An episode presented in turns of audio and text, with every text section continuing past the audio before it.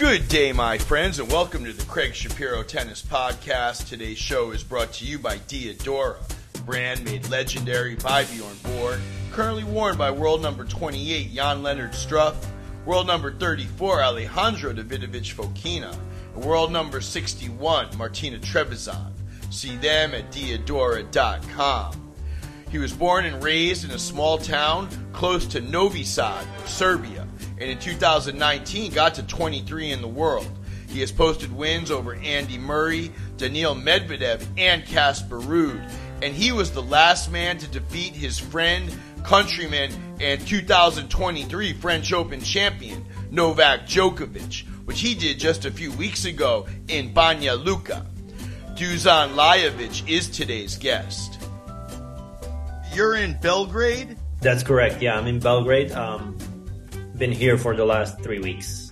Hang on a second. And what was your day like yesterday? What was what's it like this morning coming off of your Davis Cup teammate, your friend's historic victory?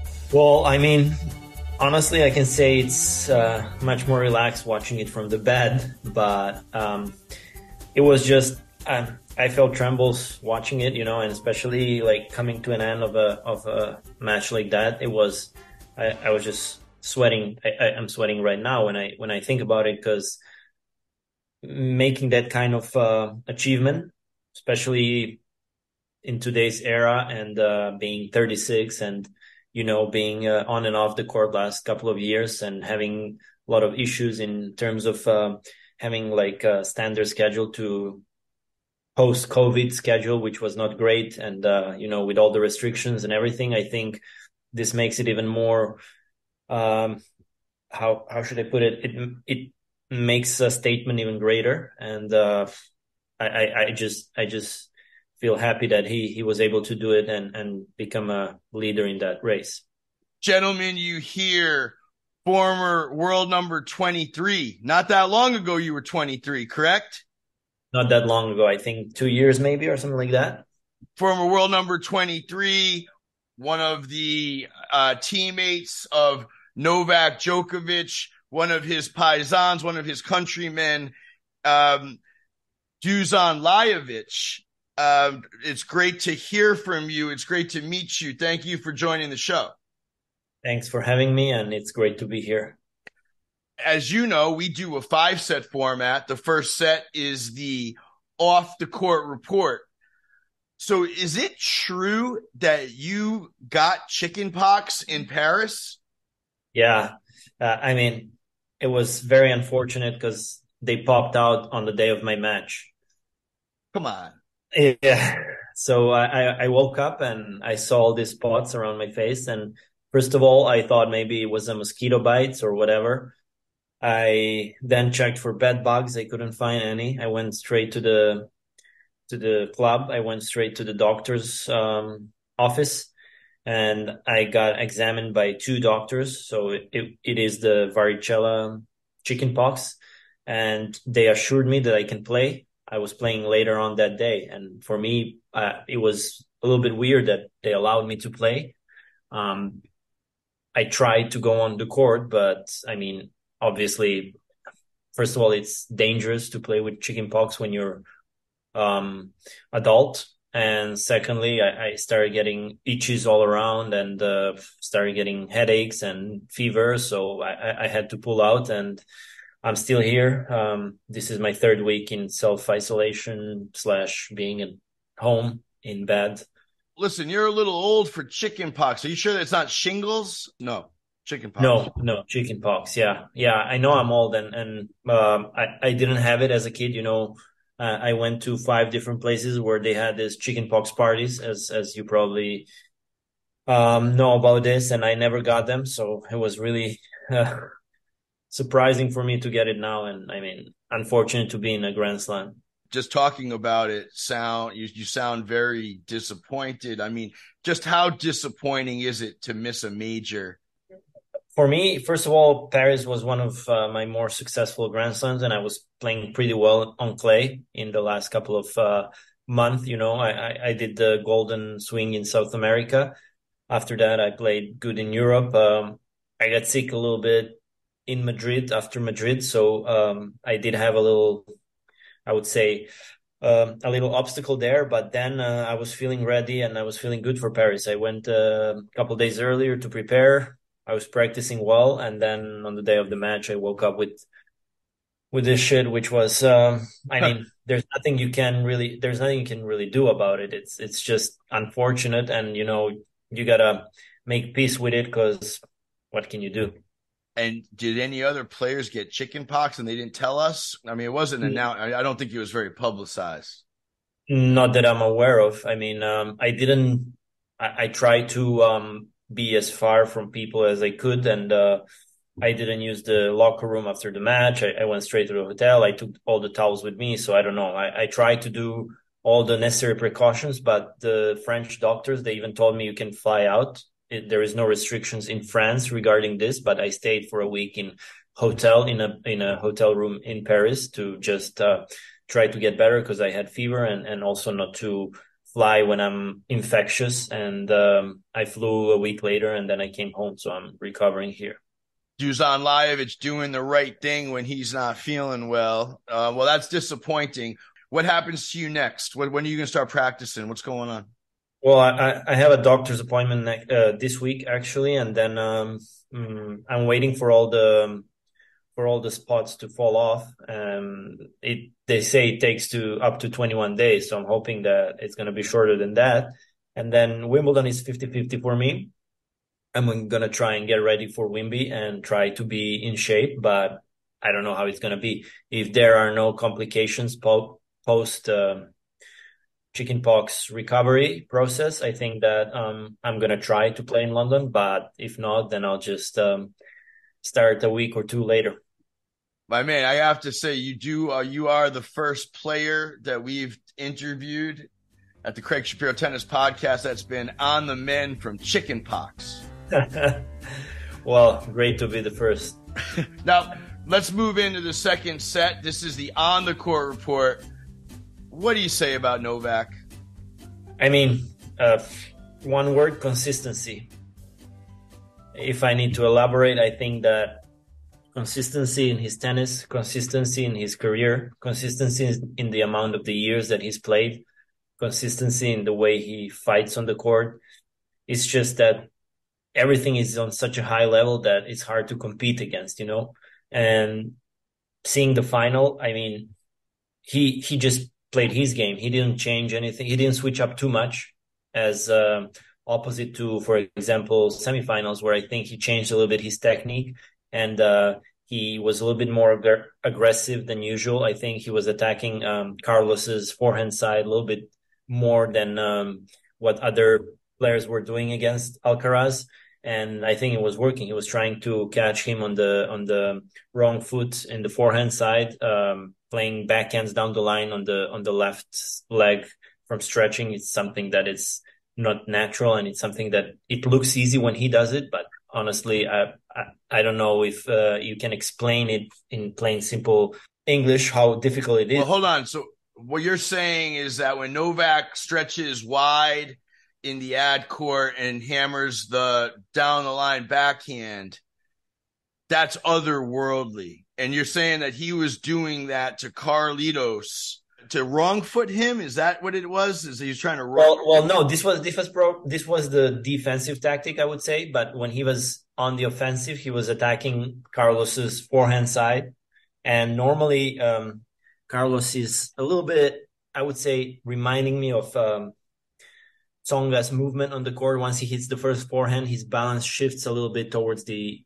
backhand side, towards to play the inside out. So if Novak takes it early and goes down the line or with the forehand goes back to his forehand, then he's a little bit off balance running to the forehand. And obviously it looks very simple when you're saying in theory, but like to, to do that on the court for, for such a long period of time, it's not easy.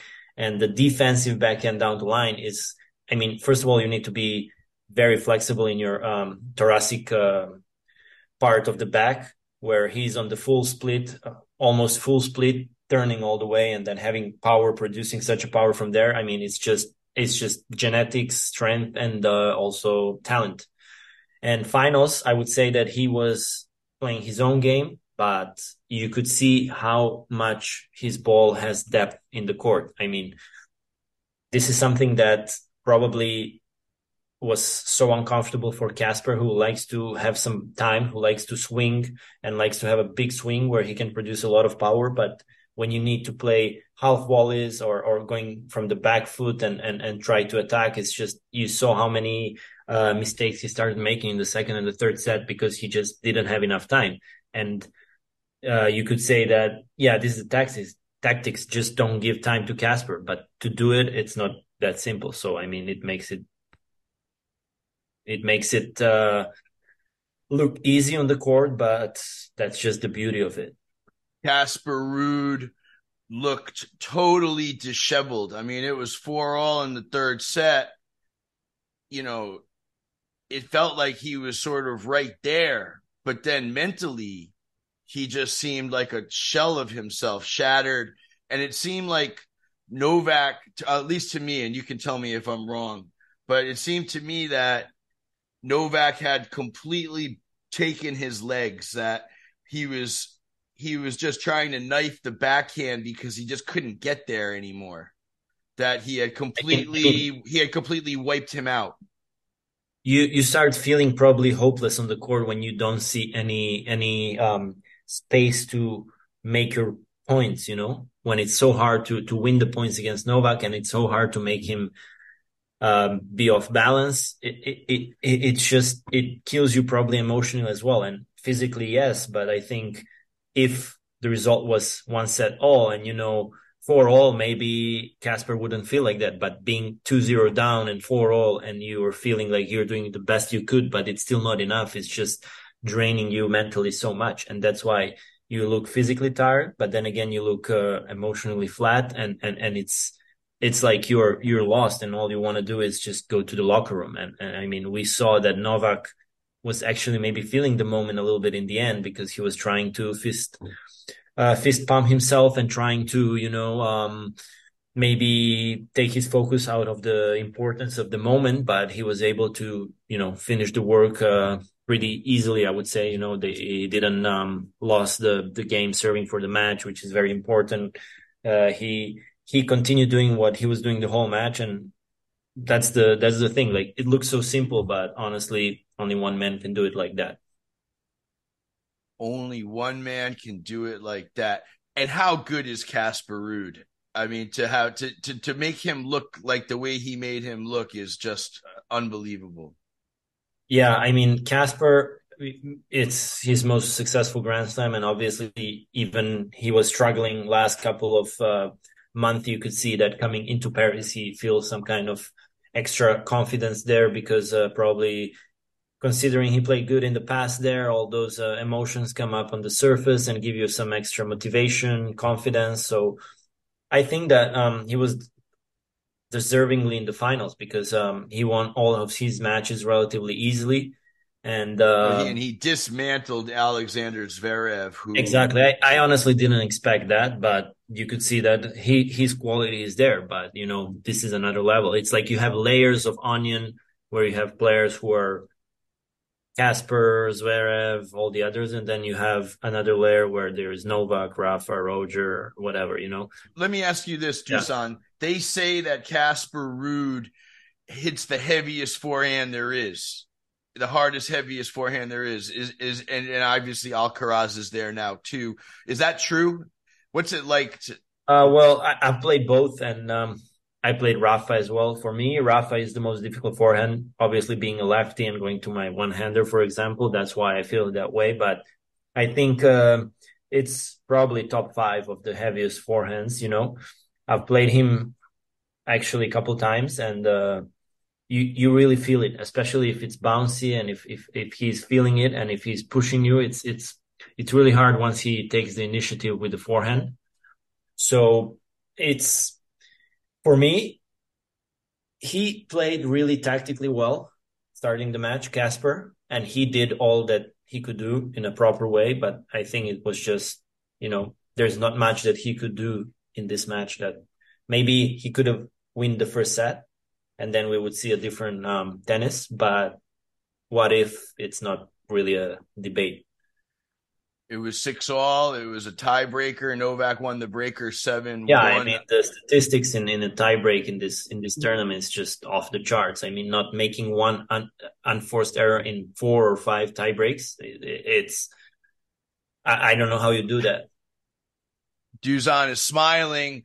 For our listeners, what Dusan just said is true. Novak did not make one unforced error in all the tiebreakers he played in all seven matches. That's just um. That's, I mean, you're laughing again. I mean, there's like no such thing I, as that. Know, can they can they see me? Is this uh? No, no, no, no. Just audio. Just audio. Yeah. My expressions don't matter, right? But it's funny, right? yeah. I mean, I mean, it's sick. Honestly, I, I have never heard a statistic like that. I mean, that's that's like what uh 28 plus some extra points. It's like close to 40 points without making an unforced error. It's what can you tell us about Novak that we don't know? um, can I be frank here? I mean, he's a tough motherfucker. I don't he's know tough. if I can say that. He's tough. I mean, all all the things that he does, he does it to improve his tennis. And you know, um, but there is there is a big, big for me. Um, Hold on a second. Explain that. What do you mean he's a tough motherfucker? What does that mean? What do you mean by that? How tough is he? Well, that means that you know, um, doesn't matter the occasion. You you want to fight, you know. And we saw with with with the things where he was not playing tennis but fighting in different circumstances. You know, he fight until the last moment, and and and this is what you know. He cannot be selective about his character. He cannot fight on the tennis court and not fight for what he stands for. You know, it, it wouldn't be, it would be very paradoxical.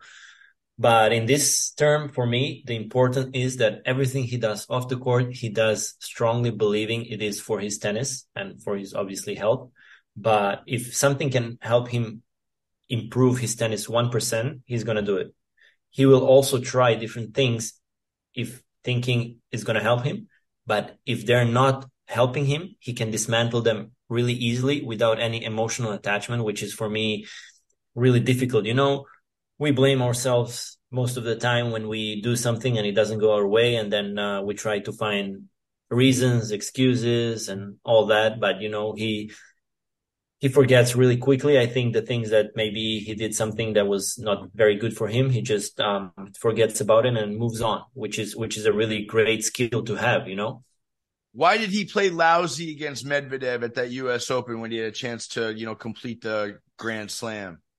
Uh, I feel like that's the only match where I thought that he got really tight. You know, maybe you know paralysis from analysis. That's how it looked for me. You know, because he was probably calculating too much in his head, and and and once you're um, analyzing things while trying to play, it's very it's very difficult, and you can get blocked on the court. You can get tight, and you can also he could have been tired. I mean, it was a long year. He he won three Grand Slams, so it's not like uh, walk in the park. It's just another final. It, it looks like it's one match, just another final, but at the end of the day, it's much more. You have all the baggage from the whole season still there, you know. And the what I wanted to say about the one percent and whatever it can help him, I, I would like maybe to maybe help some younger children or whatever young tennis players because I see a lot of that in, in, in Serbia now, but also around the world where parents have their kids or coaches or whatever, they have their kids practicing and they show them the diet of Novak or, or the yoga that he's doing or this or that. And then the kids are following this footsteps and they're doing the diet, doing this, doing that. But no, because Novak did all the things before. And then once making his forehand cross court cannot get better, he cannot improve 30%. He can improve 1%. And then he gets 1% from that diet, from meditating, from yoga, from this, from that, doesn't matter. But he gets 1% there. But the kids think if they do everything the way Novak is doing, they're, they're okay. And they, they don't feel the responsibility to improve in tennis. I'm saying simply just learn how to play cross court without making mistakes and you're going to improve 30%, not 1%. And this is what you need. You don't need a diet when you're 15, 16. I mean, obviously you can eat burgers all day, but I mean, if you're eating balanced diet, it, it's going to be okay because you need to learn first things first. And this is, you know, this is where sometimes people get mixed up and they're like, yeah, but Novak is doing this. Yeah, but he's doing that because he needs that 0.7% to improve to get better. He cannot improve 10% now. He can only improve very small amount of, of percentage, you know? He's 36 years old. How insane is it that he's essentially hospitalizing 20 year olds, 24 year olds, literally putting them into full body cramps, 20 year old world number ones. I mean, how otherworldly is this? I mean, his his body is probably in a top shape. I mean, if you could compare his years, it's probably top five years of his uh, career. He's not mean, playing that. You mean much. now? You mean now? Now, yeah, yeah. That yeah, he's I mean, he's that good now. I mean, yeah, he doesn't have any major injuries. You know, he's got issues with whatever. Everybody has issues with the body. It's a part of uh, being a professional athlete. But if you look the way he handled the whole Grand Slam, and I mean, he's getting tired, but you can see that he has stamina for much more. And uh, this is incredible. I mean, this is a part of that is from taking uh, care about his body for such a long time in such a good way, and it's making him have the longevity to play until he's, I don't know, 40, 45. I mean, you can just guess. I mean, we cannot predict that kind of thing, but. Have you spoken to Novak? You sent him a note. Do you ever, did you talk to him? Do you know how long he was, how long he wants to play? Come on, you got to give us something. Mm-hmm. Our show's an insider show. All right. Yeah. So he told me he want to play until 51, but that was a joke. Uh, no, I mean, I, I, honestly don't know, and and I, really want to see how it's gonna develop in the next couple of years because I, have said it in an interview a couple days ago. I feel like he can win a lot more Grand Slams, but I also feel that he needs somebody to push him because Rafa and him were pushing each other and Roger until he um, retired. So I feel like for them, they need that extra motivation from the back that somebody's behind them because let's say if uh, Rafa and Roger are not playing, Novak is having 25, 26 Grand Slams, and then you have maybe Medvedev or Alcaraz with couple Grand Slams behind him. They're not a threat to him, so the motivation needs to come from within. And I think that maybe this will be difficult, but maybe not. You know, I don't know. I'm just I'm just really looking forward to see how he's going to develop in the next uh, couple of years because first of all, I'm I'm a tennis fan myself as well. What's it like to be on the opposite side of the net from him? What's it like to practice with him? What's it like to play?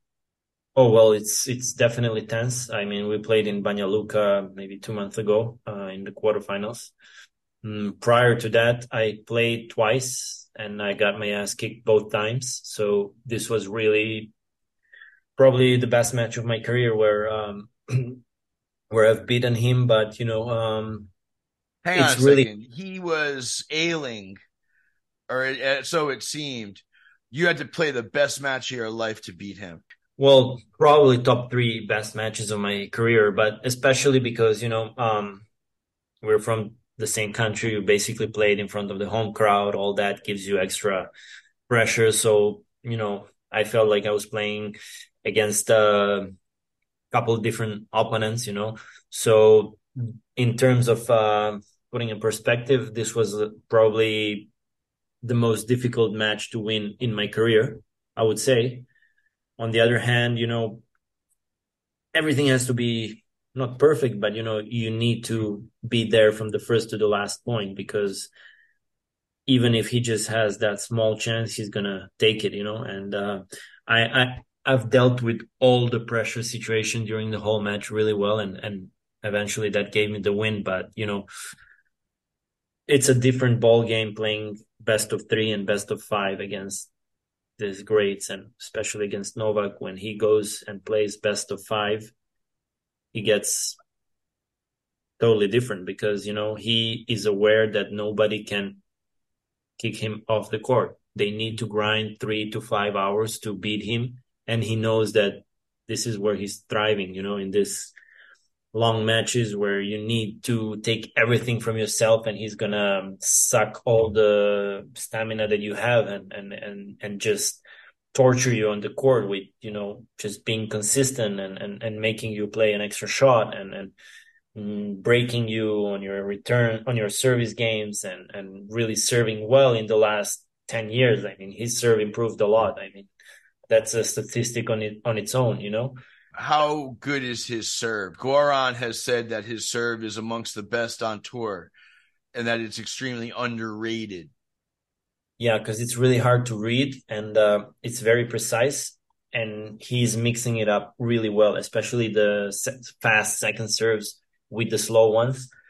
So this is something that it's not talked about a lot, but I think it it probably makes his tennis much easier being this late in his career, you know, because what would happen if he would be serving a little bit worse and maybe having to play a little bit longer and whatever, you know, struggling with the serves, but because he's improved in this aspect so so well, it gives him probably the the calm mind to to be able to not be afraid to get into the match and know that it's going to last three hours, four hours, five hours.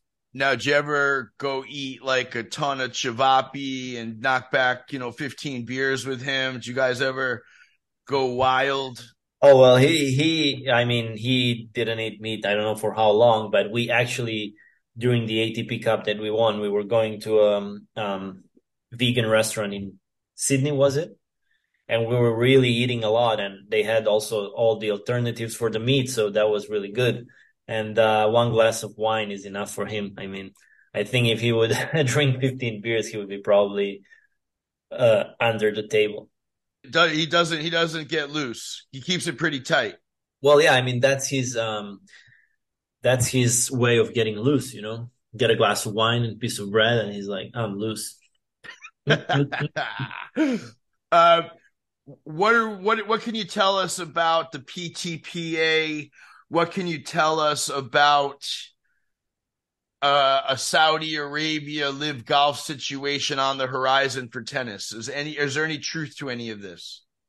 Well, um, I'm not aware of it, but I only heard rumors. And uh, regarding the PTPA, I think that they did quite a good job in the last couple of months. I mean, I, I I'm not involved a lot, but I feel like they shifted their focus a little bit on trying to help players from the outside instead of maybe commuting with the ATP and trying to, you know, um, show all the negatives of ATP or the positives or what needs to be changed and done because, you know, it's tough. It's a closed uh, environment and it's been like this for century or whatever.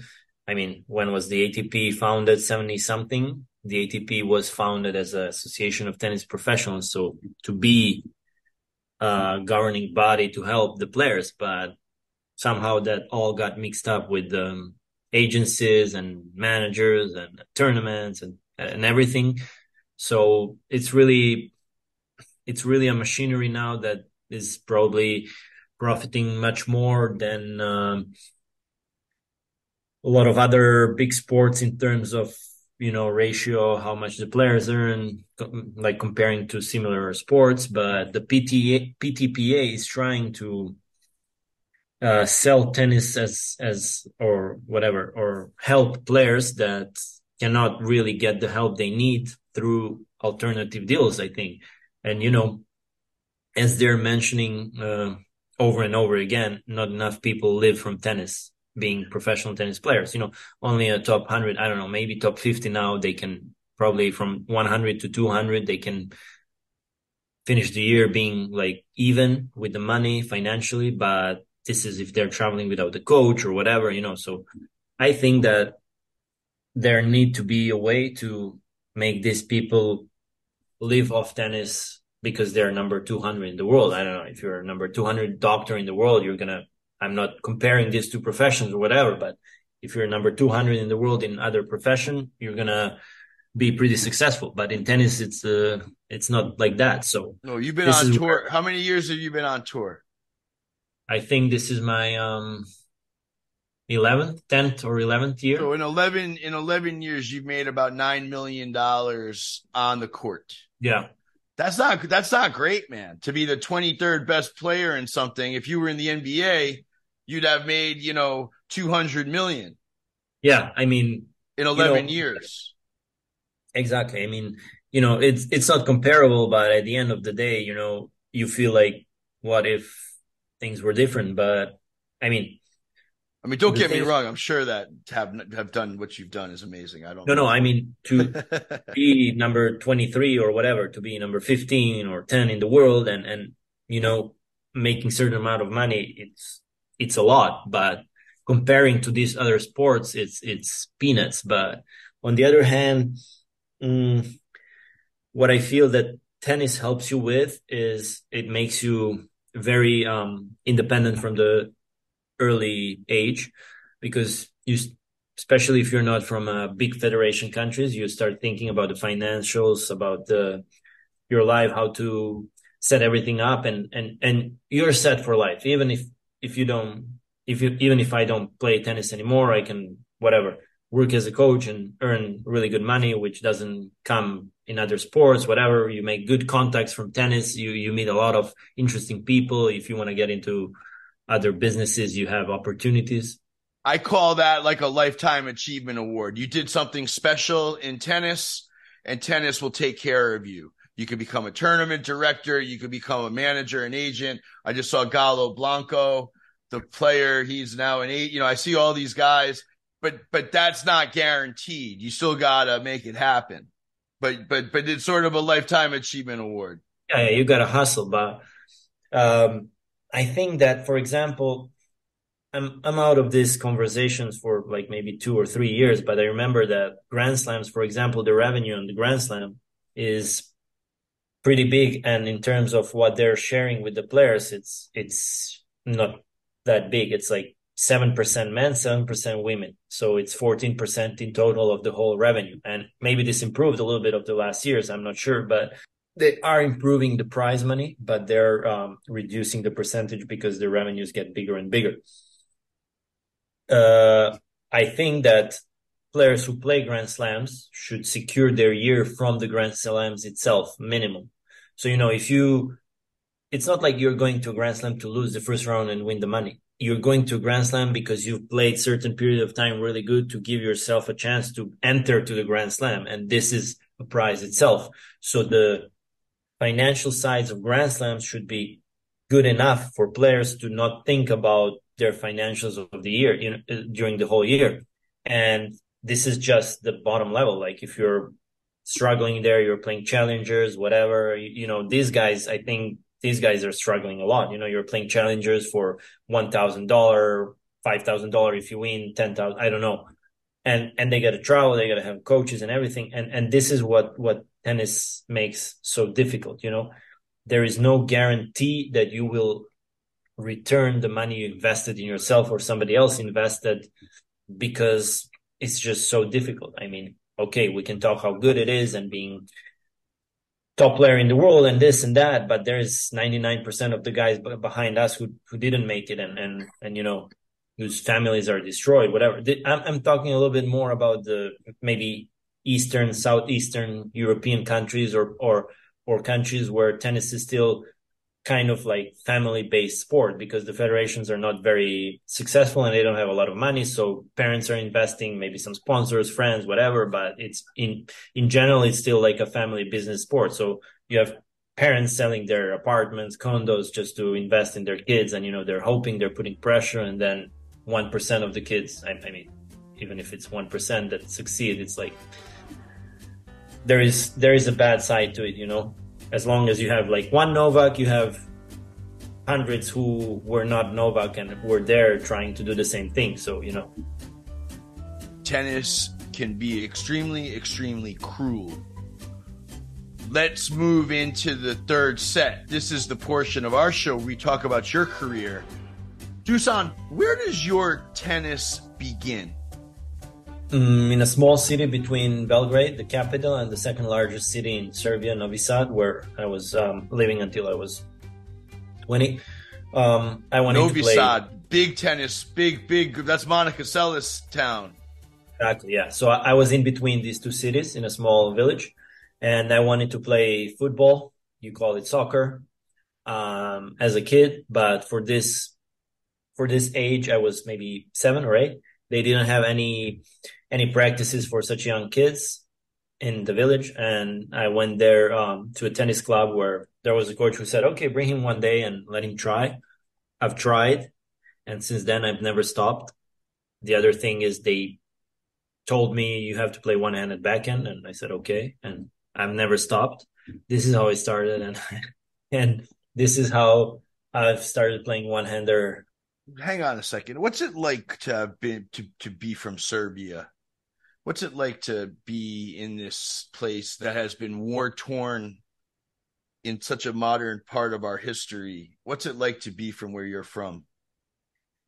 Well, I think uh, it's probably the some of the toughest periods that we went through is my parents being this age having kids you know i've I've lived through two wars, but one was when I was nine years old, the other one when I was much younger, two or three.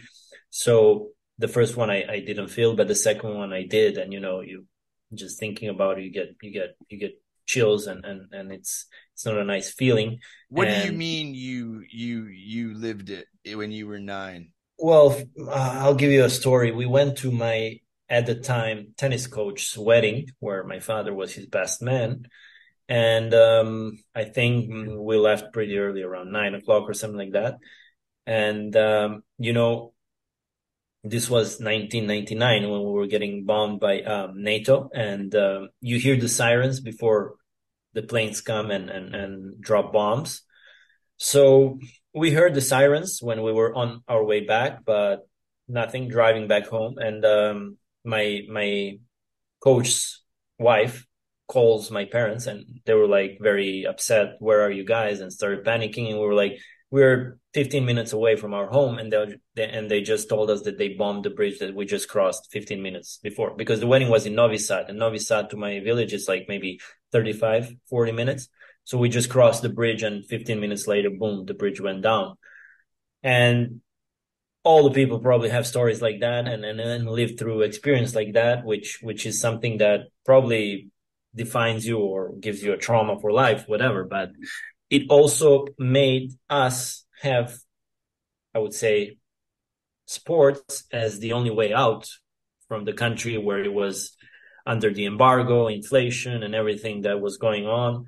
Um, sports was actually the only outlet where you could really express yourself in a best positive way, you know. And if you are uh, professional athlete that travels the world, you're trying to represent your country in the best possible way. And this is something that gives you, I would say that gives you the satisfaction of, of what you're doing. One of the satisfactions of what you're doing and, and making it like, you know, you're feeling a little bit proud. I think that uh, Serbian people are very proud people and they, they care a lot about, about these things. So for me, I know my stand that when I started playing in the Davis Cup, for me, I, I, was always putting Davis Cup on the first place, and even if sometimes it was affecting my uh, individual career in a way, I, I, said I know, but this is just my um, decision to be available when they ask me to play for my country because I think that these are one of the things that you know we can give back in in, in any terms that we can, you know, and um, I, I would say that probably that's why the Serbian people relate so much to the success of athletes from Serbia because you know they they're living it through because maybe the the economical social situation in Serbia is not the best. And I mean right now it's improving but you know uh, you cannot compare it to other great countries. So that's that's their way out of you know feeling really good and and and finding ways to to feel proud as as being a part of such a small nation that has such a great success. For example, now we have Jokic that can um, win the NBA with Denver, and in the same week as Novak winning his 23rd Grand Slam. I mean, from from such a small country, it really is something uh, special. I've spoken to Janko Tipsarevic. Um, I've found myself in sort of distasteful conversations with some of you know the the Djokovic fans. Is there that that that speak of a Anglo-Saxon media bias? is that a real thing? Janko said it's a real thing that that the perception of your country is is that you're thuggish, that you're war people. Well, I, I mean, I can't say that I experienced it because I'm uh, much less famous and much less recognizable in in in, in uh, global terms.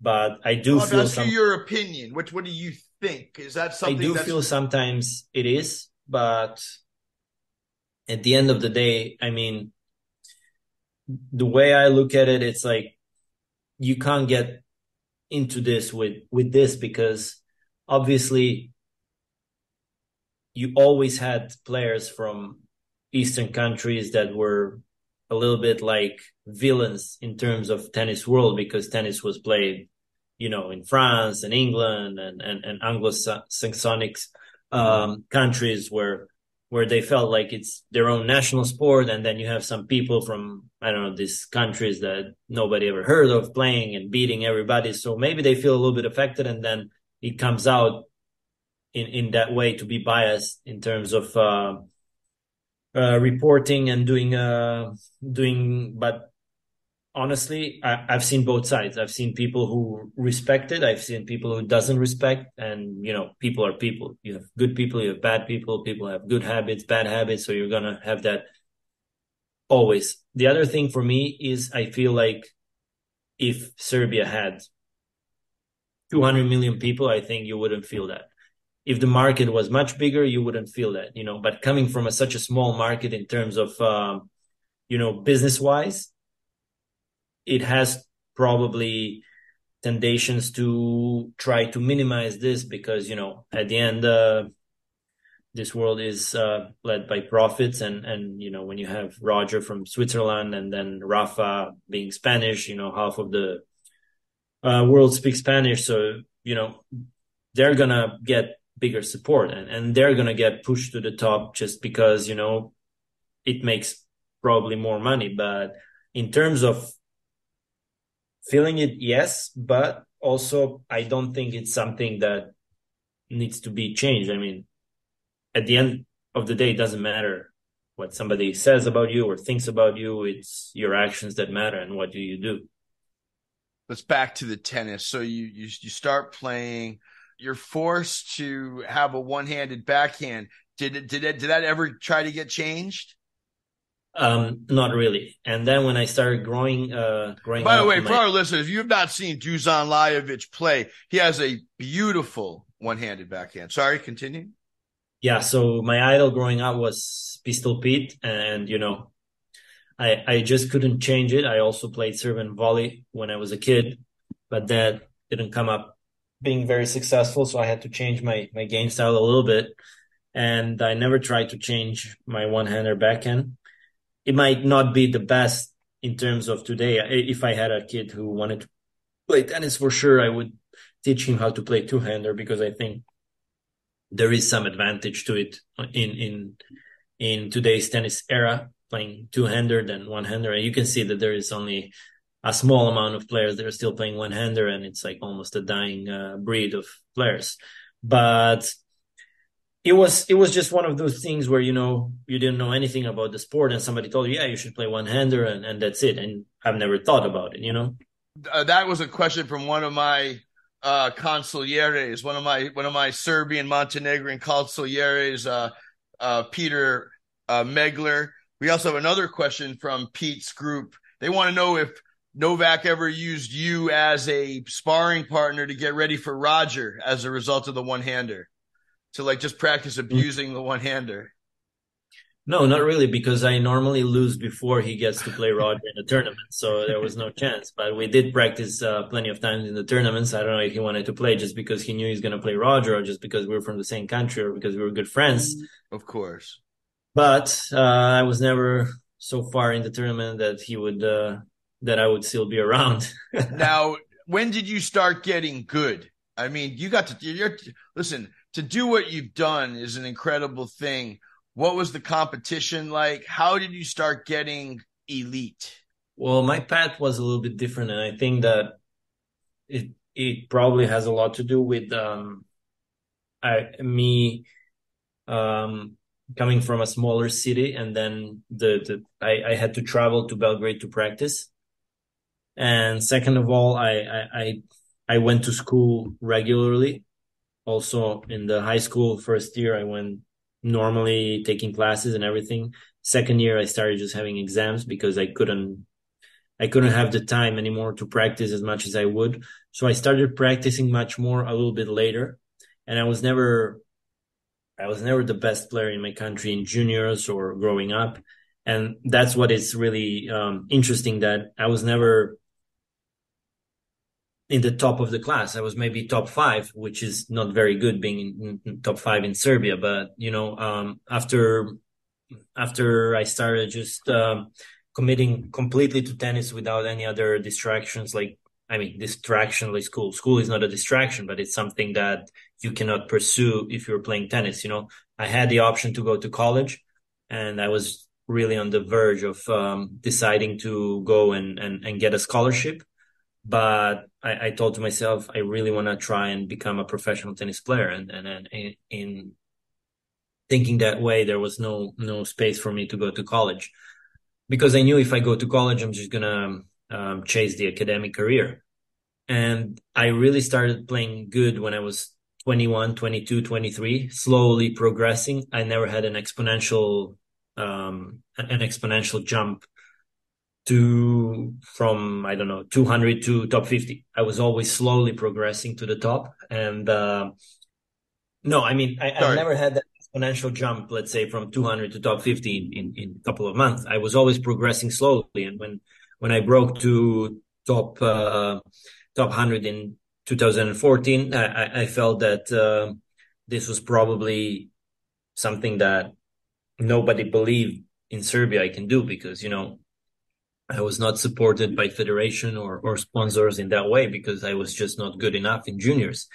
And then uh, once I broke into top 100, I had a really good year in 2014. And from then on, I, I, I maybe stayed there for a couple of years until I um, hired Jose Perlas, a Spanish coach who coached uh, three ex uh, number ones, Carlos Moya, Albert Costa, and Juan Carlos Ferrero.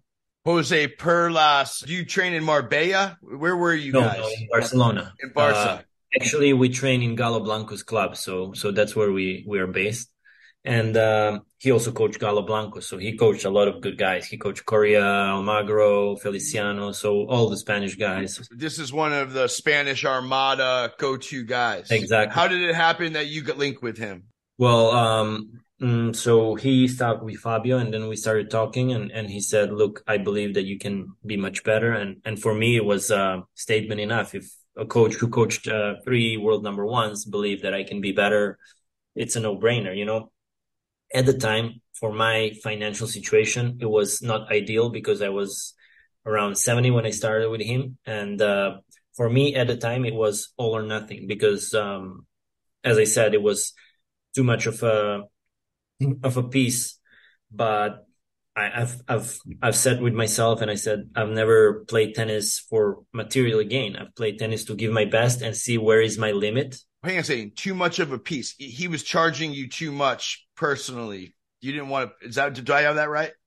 That no, I mean, said? yeah, just just like having such a good coach and good team. You know, it was it was probably for somebody who is earning closer to top forty, top top fifty. You know, not somebody who is. Um, who is 70 and not earning as much as he could, you know? Uh, but I mean, I told to myself, if you look all the pe- successful people in the world, they, they all risk everything they have at one point in their life to try to succeed. So for me, it was an easy decision because I, I was not in it for the money. I was in it to see where my best is. And, and, and this is what led me to start working with him. And since I started working with him, um, I, I reached 23 and, and, you know, two ATP titles and played the and finals of Masters and whatever. How does it work? You go, you go and practice in Spain. Is that is that how? Yeah, so whenever, yeah. So we do the preseason there, one month in December, and then mm, during the year we have a couple of blocks where you have like a week, and then I go there and train. You know, but it really does is really is not a lot of time. You know.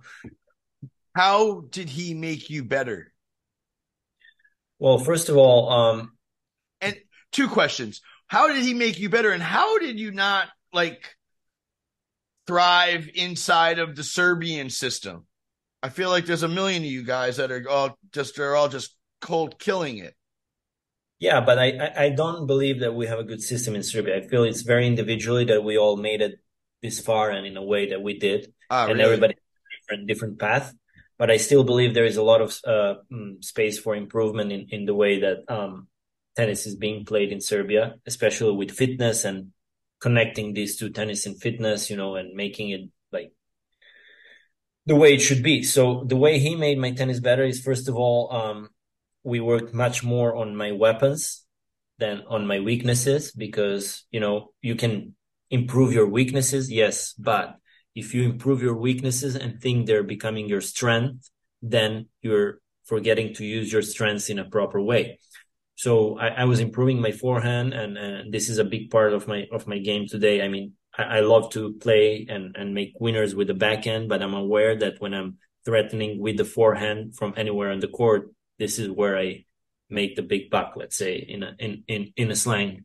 So, um, I improved my forehand and, uh, and how did you improve the forehand? Like what kind of technique do these Spanish guys sort of try to impart on you? it's a lot about um, footwork. I, I think that there are specific technicalities about the footwork that I improved a lot.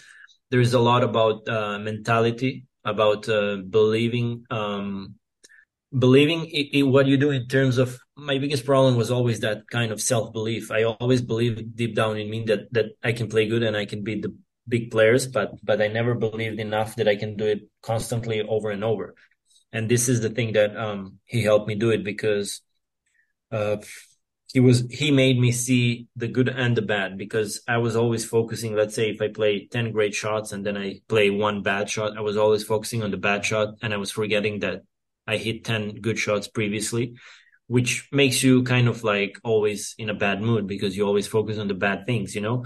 And uh this is something that that was a big part of my I would say mentality that it had to be changed. And and and Jose he he went through all of this. He know he knows psychologically first of all how players are. And secondly he he's been there since 95 he's been to Australia every year since 1995 so that's a lot of years and that's a lot of experience. So for him this is probably automatically the way how you make a, the best out of the player. And you know we I, I feel like that as long as you have the same goals with your coach, you're gonna be able to find a way to put yourself in a position where you can use your chances. Because normally, you know, not when you're young and unexperienced player, but when you're getting a little bit older and experienced, you need to find the right coach to have the same goals like you. You need to communicate. You cannot be like, okay, coach, tell me what to do and I'm going to do it. And if I don't feel it, I'm going to trust you. Yes, sometimes it works like that, but it's more about, okay, what do I think about my game? What do you think as a coach about my game? And do we agree that this is what we want to do and how to get better on the court? And if I do all this, what you believe in, if I believe in as well, I feel like then it's a, it's a perfect combination. And a- another part for me is it's a process you like if I see that players are changing coaches a lot and constantly, then you can't really expect anything in the return. If you look at Rafa, if you look at Novak, if you look at Roger, Roger, they mostly had like their teams for a very long time. And yes, they changed some key players, some in the team, but you know, the longer they stick to the same persons, the the better it feels because then you can really see the difference in a period of a longer time because what can you change when you're 25 and you have a coach for six months or nine months nothing Is there um, a distinct Spanish style? Are you a, are you essentially a Spanish player now? i feel like that changed a little bit over the years i mean i've had success on hard courts i had success on clay my clay, clay is my most preferred surface but just because i grew up here in serbia where we had mostly clay court tennis I, and i didn't go as a kid somewhere else to practice so i feel the most comfortable on clay but today 70% of the tour is on hard court so you, you gotta you gotta find a way to be a better player there and and and for me i feel like i can play all around pretty good but i feel like that i can maximize my weapons the best on clay court Is it time? What is it about the surface? Is it the time you have? No, I to... do like I do like I do like when you have um, uh, fast balls on clay because I, I, I, like to use my kicks and, and and different kind of rhythm, you know, to change rhythm and change heights of the ball. And uh, I, I feel the best when I can dominate with my one-two shots. If I can serve good and have the first shot dominant, then I feel that I'm in control, and and it doesn't matter for me um, who is on the other side because I feel like I, I, can with two three shots I can gain the advantage in the in the in the court opposite to sometimes indoor hard courts for example where due to being indoor you don't have a lot of um, uh, change of rhythm you know the ball don't go so high so there I feel that maybe the least um, the least comfortable and I feel like that's that's maybe the the difference between why I'm more successful here than there. Can you get better? Can you get can you be better than 23 or of your best days behind you? Yeah, last year I dropped in rankings a lot and I had to play some challengers. And at the end I I, I had to have a honest conversation with myself. And the way I, I, I see it is I believe that I can still be as good as I was. Otherwise, I don't think I would play tennis just to be number 80 in the world. It is not something that drives me what drives me is to try and be better than I was. And, and I do believe, I mean, I won an ATP this year and I, I don't know, I was for most part of the year, I was around 20 in the race. So I feel like I can still have my best years ahead of me. Otherwise, I don't think I would still be going. Well, you just beat the best player in the history of the world a, a, a month ago. Yeah. and you play and you played Alcaraz very tight. Yeah, we played three times actually this year. What's it like to be on the other side of the of the net from Carlitos? It's very tense. I think that um he he takes a lot of time off of you, and um, for me, it feels like he takes away feels, your time. He takes away your time. He takes away the time, and he feels the game so good with the drop shots and changing of the rhythm that you know he is made for these great moments. The, the, the, the more important the moment is, the more pressure point is, the better he feels. That's how I feel. And, and this is really tough. You know, I lost, uh, for example, in Rio in two tight sets, I lost seven, five, seven, six with having set points. And, uh, the times when I had set point or some advantages to go ahead, he played the best. And this tells you that he is not gonna run away, run away from from from this type of situation and that he really is there for for a reason when you approach these matches when you're playing the medvedevs the djokovic's the alcaraz do you go in thinking listen man i can i can beat this player or do you say oh man you know what i got no shot let me just try to put on a good show mm. make sure i look good on the court yeah it's mixed i i think there are there are different feelings, different type of situations, and you know, uh, I mean, last time I played Novak, I, I, I beat him.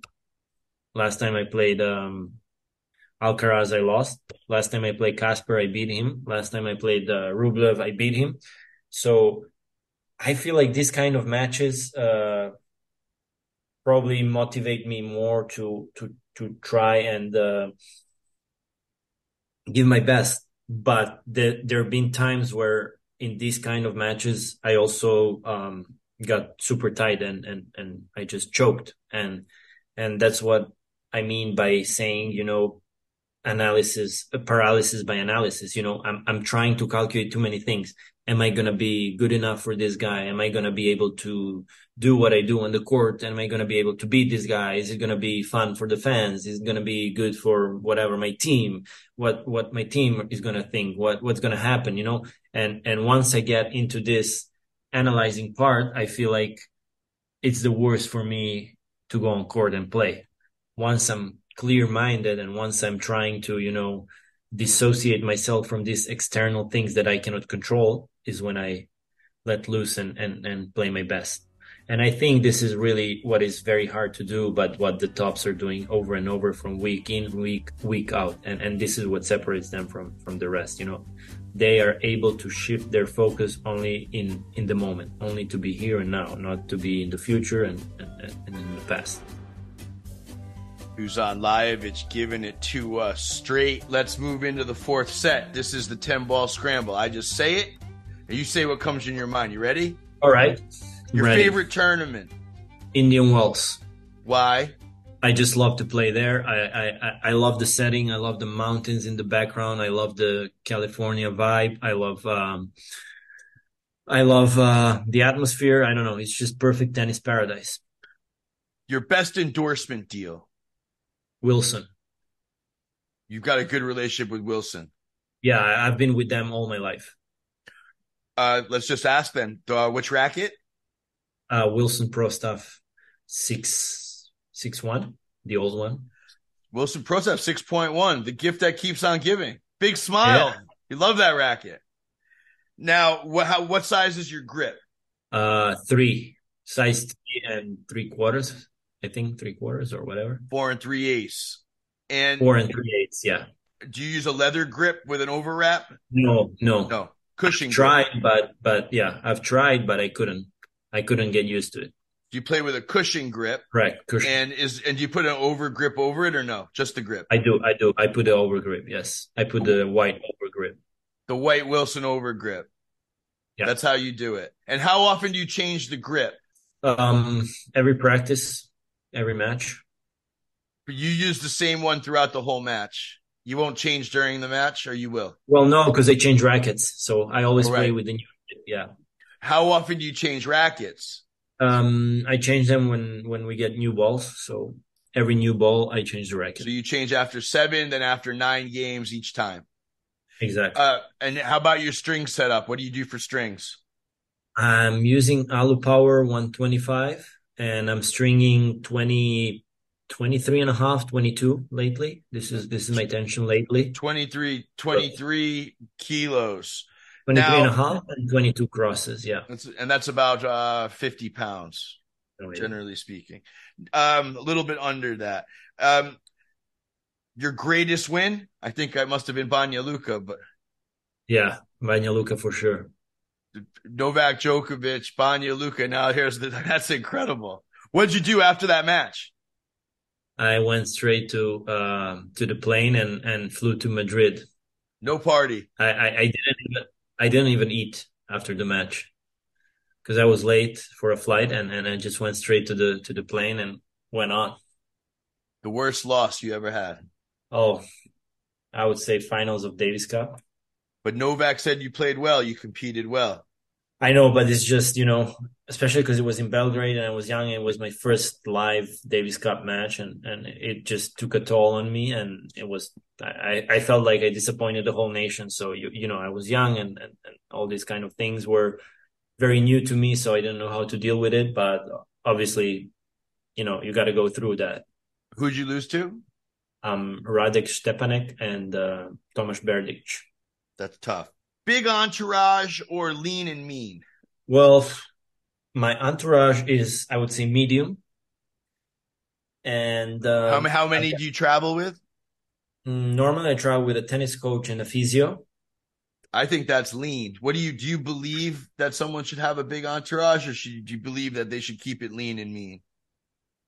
Well, I think depends. Depends. Like if you need a big entourage, obviously, if you're top ten and and and and and you are uh, in a different setting and and you need more people, but but it also it's also very individual. I mean, you have players who are top ten, but they only like Daniil Medvedev. I think he has a very lean team.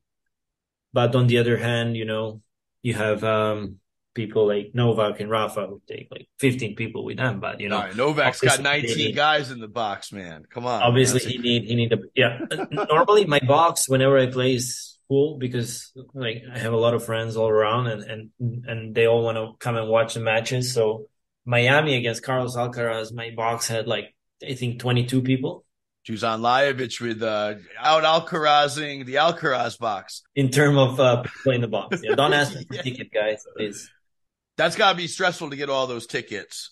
oh yeah You know, the last few weeks we've seen, you know, Marton Fucsovics and Novak um, express some irritation with player etiquette. How are you feeling about the behavior of the of the association these days on tour? In in, in which terms? Uh, Fist pumping, vamosing, all the histrionics that we see. There seems to be a okay. Uh, well, um, I feel like that the younger generations they're trying something and they're finding themselves to try and be recognizable and maybe they get a little bit lost in it and i feel like the best way to be recognizable is just to play amazing tennis and win as much as you can but obviously you know with you have nick kyrgios who led i would say that kind of movement where you are also a great showman on the court and, and you're trying to have fun and, and, and be there for the fans is something that brings all this, I would say, um, wave of players that want to be with like him or be similar to him or try something of their own that maybe resembles of of his style. But you know i i, I just feel like you got to be who you are and if this is who you are then this is who you are and if you are not being fair on the court then i mean obviously somebody has to address it but on the other hand i i, I feel like tennis needs this and don't need this. In terms of tennis is a different kind of sport. It, it was a gentleman's sport for for many years and you know you're trying to show your best manners on the court and try to win and compete but you know we're in 21st century and nobody has an attention span bigger than five minutes so they all they're all looking for some clicks and you know some highlights and and and this is all i think very very connected the legalized coaching experiment is in full effect. Your opinion, quickly? I think that's good. I think I think it should be like that because, anyways, there is coaching and and um, the tours are not sanctioning it sanctioning it enough. So let it be. Did you watch the Netflix show? and your opinion? Honestly, I've seen only two episodes, and um, I, I I just uh, I didn't see more just because I feel like I know all these stories and and they're a little bit made for people who are not tennis fans to bring them into the sport. So for me, it was it was somehow like I know this, so I, I don't really feel the need to watch it. I did watch the F1 though, and and it got me into the show, into the sport. TUEs, therapeutic use exemptions. It should be um, it should be um, watched more in terms of it should be how would I say it should be um, more transparent and more I mean transparent in a way that doesn't hurt anybody because it's a very sensitive topic and it's a very personal issue but you know if if there is a room to wiggle and and somebody is abusing it i think there should be there should be somebody who can control it better or or, or there should be more talks about it is the prevalence of Adderall on tour uh, a, a, a, real problem? Is that a real reality? Are you hearing about players well, I, that are- I've heard about that, but but I, I, don't have enough data to to um, comment on it. I mean, obviously I know what Adderall is, and, and and and I know what it helps for. And in terms of could it help you be better on the court? I feel like obviously it can because it is for you know being more focused or whatever. But I feel like I don't know. I just feel like that these kind of things. Uh, I, I, it makes me sad that these kind of things are real and not just rumors. Let's put it that way. And if they are real, I, I feel like then the sport is losing um, its value in terms of like you know you're you're just I don't know you're you're making it you're you you're ruining the sport that was all about who's going to be better with what they have, not with external help. Let's move into the fifth and final set. This is the king of the court. If you could be the king of tennis and make a change in the sport with a swing of the racket with no aggravation, what would what would it be? I'll, I, I heard this from one player a long time ago, and I think it's a really, a really nice observation in terms of why I like it is because I hate to play big servers. So he he he actually made the whole I think structure of how it would be where the taller you are, the further from the baseline you go to start the serving. So if you're really tall, you go really far back to start the serving. So everybody has like kind of like the same in terms of height play. So that would be fun to playing John Isner, who is serving from behind the court. I think I think that would be more fair. we have not heard that. You know, it's funny. Trey Walke, who got to you know top thirty, top thirty in the world many years ago, said that he thought that that would be interesting on my show. He said to adjust the stance of the server to even out the serve. He okay. thought the same thing. He's a he's a he's he's a short player too. so so probably he would be serving from the service line. You guys would go inside the line, and then others people go back. I get it. Anything else politically? Anything else? Um, do you think the sport needs fixing? Are you happy with the sport? The time? I think. I think. I think. Uh, what's really interesting, and it's really close to home in terms of they really can make it happen, is the video review. The not ups, the two bounces, the the two bounces, the whatever, you know, if if the referee didn't see the ball come into the court, you do a video review and everybody see that the ball was in the court, you replay the point. If it's two bounce, you see on the video replay. And, and I, I think this is something the sport needs because, you know, it, it, it engages more. I would say the fans would love to see the video review. It, it builds up drama and gives more tension instead of like, you know, just players arguing with the referees because somebody made a mistake. There it is. Dusan Lajovic wants the pronto, quick video review right up in the chair. Deal with it all in one shot. No mistakes on the court from the officiating. He's what he's shaking his head. Yes, that's it. That's it.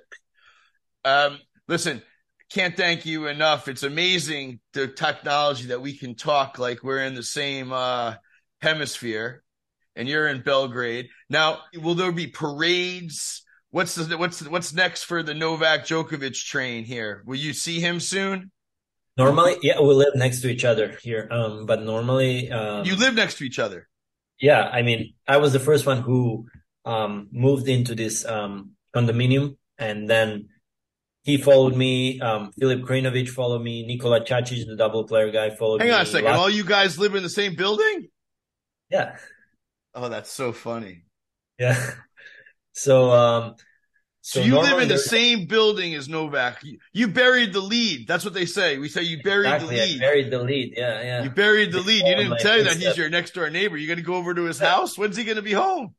I don't know how is his schedule, but normally there is a parade when he comes. Everybody go and and, and, salute and, and and and party and whatever. But I, I honestly I don't know where he's to go from here because if he goes from Spain, there's no parade. But if he comes to Serbia, probably is to be a parade, and we'll see. but yeah, the well, whole listen, country. Man. Now we just need Jokic to win, and and we're there. Listen, you got Jokic is about to go. He's about he's about he's about ten hours away from uh holding the cup. So listen, congratulations to your country. Um, this was a pleasure. I expect to see you in Wimbledon. Good luck with getting those chicken pox. Uh, don't pick those. Don't pick the scabs. Look at that. He's like, I didn't. I didn't. Don't pick I mean, the scabs. That's oh, what they say. Clean. Yeah. All right, Dusan Lajovic, you are released. Thank you very much. Huge thank you to Dusan Lajovic, and thank you to Diadora. See them at diadora.com and be on the lookout as there will be more to come. Max Loeb edited the show. Our music is by Brian Senti. We'll be back next time with more of the most interesting voices in the sport. Until then, I'm Craig Shapiro, and you are released.